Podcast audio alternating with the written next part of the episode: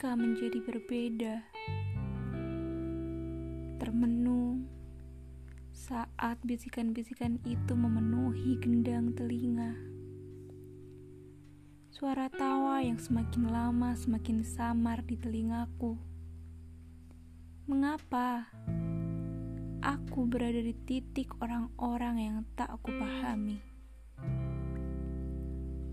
Sudah ribuan jejak kutapaki demi membersamai mereka yang dinamakan circle pertemanan. Memahami satu dengan yang lain, membiarkan otak meledak menghafal sesuatu yang tak ingin ku mengerti. Tetap saja, saat terduduk lemas dengan atmosfer perbincangan, aku merasa gravitasiku semakin menjauh. Entah pusaran apa yang menarikku jauh dari tempatku bersandar. Intinya, aku tak pernah paham saat mereka bercengkrama. Sebuah ulasan senyum tipis tercetak di bibir.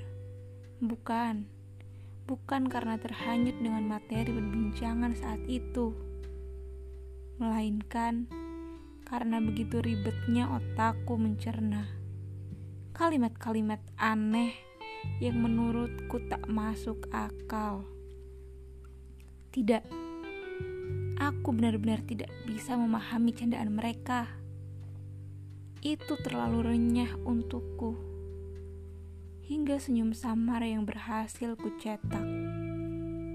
Aku yang aneh atau mereka yang terlalu receh. Aku sering kali bergelut dengan pikiranku sendiri. Tentunya saat mereka asik berhahihi. Ribuan kali ku mencoba masuk dalam pusaran itu. Namun, kegagalan yang selalu kuhadapi. Salahkah? Jika aku tak bisa sepaham dengan mereka. Lantas, ke mana lagi aku harus berjalan? Semua terlihat tidak menarik di mataku. Semuanya terasa memuakkan. Obrolan yang penuh kemunafikan. Sungguh, aku sangat tidak menyukainya. Salahkah aku? Jika harus berbeda dengan kebanyakan. Jika diam, siapa yang patut disalahkan? Nyatanya, mereka terlihat tak menawan di mata ini. Jengah, sudah cukup raga ini memaksa. Lalu, salahkah jika memilih menyendiri? Tidak, ini hanyalah perbedaan pemikiran yang Tuhan anugerahkan mereka tak pantas menghakimi. Karena hatiku berkata ini hal wajar. Suatu saat, aku akan menemukan seseorang yang tepat tanpa memandang rendah.